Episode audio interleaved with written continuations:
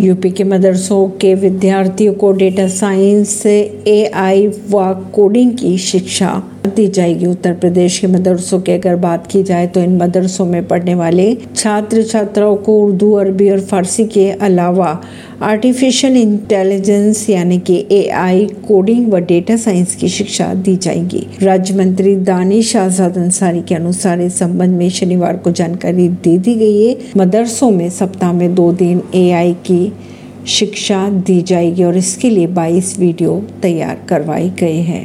परवीन सिंह नई दिल्ली से।